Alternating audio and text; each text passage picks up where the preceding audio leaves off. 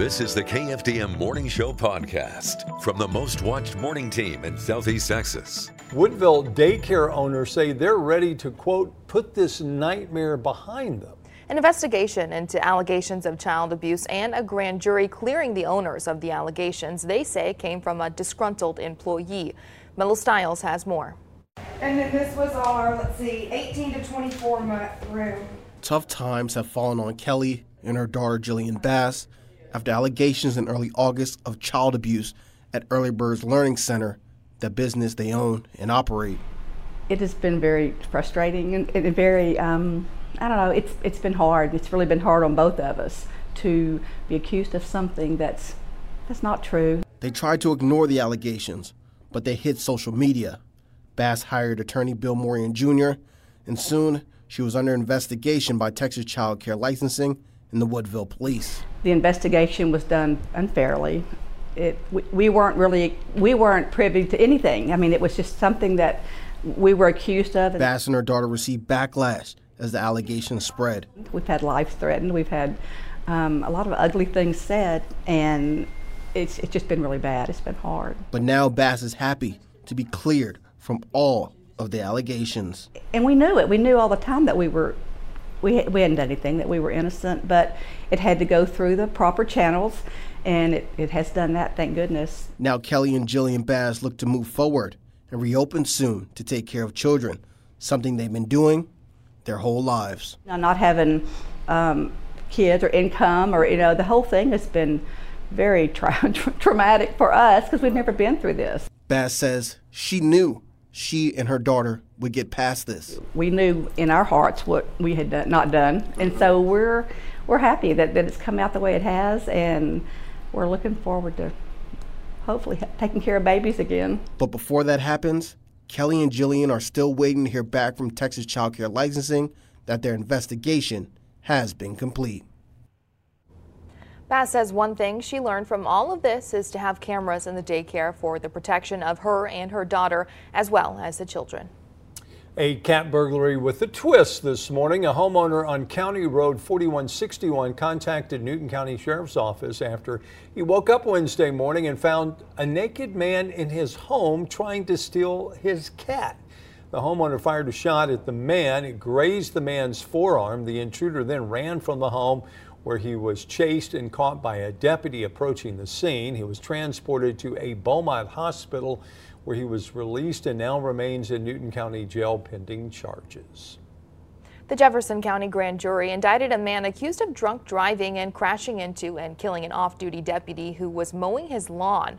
38-year-old Michael David Miller of Beaumont was charged with intoxication manslaughter and unlawful carrying of a weapon. He remains in jail on a $250,000 bond. The off-duty deputy, 71-year-old James Lee, was a longtime member of the sheriff's office and served in the Fugitive Warrant Division. Miller was driving drunk at a high rate of speed on July 9th when he veered off Burl Wingate Road that evening and crashed into Lee while he was cutting grass at his house. Lee died at the scene. According to a probable cause affidavit, Miller told an EMS crew that he'd consumed a 30 pack of beer and smoked marijuana that day prior to driving. October marks Domestic Violence Awareness Month, and Family Services of Southeast Texas has a 24 7 hotline for victims. Family Services is a nonprofit organization that began in 1931. Through its offices, it uses grants and other resources to help families and victims of domestic violence through counseling, education, and its shelter.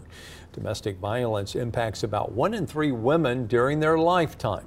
The numbers tell the grim story. In 2020, seven deaths in Beaumont linked to domestic violence. In 2021, nearly 2,400 calls made to the domestic violence hotline. Domestic violence usually ends one of two ways you leave or you die. And so, um, if you're in that situation and it's been going on, there is help. Don't be afraid. We will help you. If you're a victim of domestic violence or know someone who is, you can call their 24 7 hotline number. You see it on the screen there. If you'd like to donate to the shelter, they're looking for coats for cooler months ahead and Halloween costumes for children. Remembering a basketball legend who also served the city of Beaumont for a quarter century. Lucius Luke Jackson died Wednesday of heart problems at a Houston hospital at the age of 80. His wife, Marva, told us Jackson won an Olympic gold medal for the U.S. basketball team at the Tokyo Olympics in 1964. He was one week shy of his 23rd birthday. He won an NBA title with the Philadelphia 76ers in 1966 to the 67 season. The team courted him and signed him in Tokyo after his Olympic gold. He served as Beaumont Parks director for about 25 years before he retired and was married to his wife Marva for 57 years. They have three children and called Beaumont home. He was a fun-loving person, a family man, and loved working with children. Arrangements are pending with Mercy Funeral Home. 53rd annual Groves Pecan Festival kicking off today. Yesterday, vendors at Lions Park put some final touches on their booths, getting ready for opening night. Festival has something for everybody. Food choices like pork kebabs, funnel cakes, pecan pie. You can also find crafts and carnival going on. Festival takes place in the heart of Groves and will go on until Sunday evening. No charge for admission.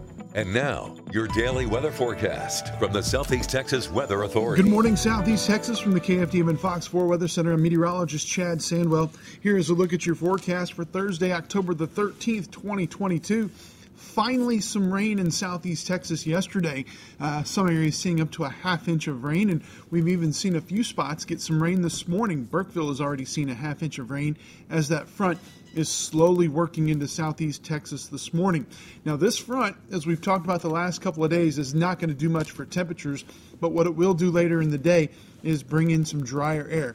Thursday, Friday, Saturday, we're going to see very little rain chance, and of course, not even a whole lot of cloud cover until Saturday. And temperatures all the way through the end of the weekend will stay in the middle to upper 80s.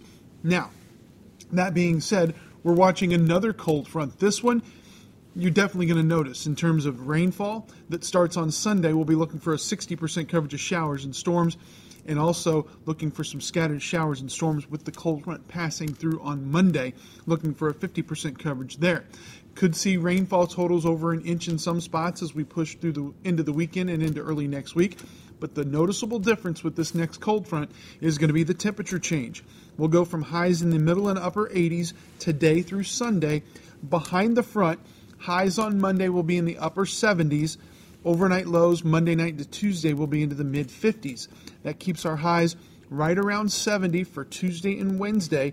Wednesday and Thursday morning, look for overnight lows. Look for those temperatures when you wake up those mornings to be in the middle 40s. Yeah, it's going to be cool out there, no doubt about that. It would not be surprised to see maybe temperatures flirting with some upper 30s in parts of the lakes area, some of those cooler spots that we normally see, like Spurger, and also, uh, say, Beech Grove, Burkeville. Some of those areas could touch 30 degrees, or at least the upper 30s, as we head into early next week, uh, Wednesday and Thursday in particular. Overall, though, very quiet forecast. The showers that we're seeing this morning should dissipate as the front continues to move south. Also, dealing with some patchy fog this morning, so watch out for that on your morning commute. Looking at Tropical Storm Karl, it sits in the southern Gulf of Mexico, and it actually is going to continue moving south as the uh, storm itself gets pretty much sheared apart as we work our way through the end of the work week. Don't forget, you can get your forecast anytime online at kfdm.com. You can follow us on social media. We're on Facebook, Instagram, and Twitter. And you can download our free weather app. It's available on your iOS and Android devices. Once again, your forecast for Thursday calling for mostly sunny skies and highs in the upper 80s. From the KFDM and Fox 4 Weather Center, I'm meteorologist Chad Sandwell. Have a great day. Thanks for listening. Join us again tomorrow for the KFDM Morning Show podcast.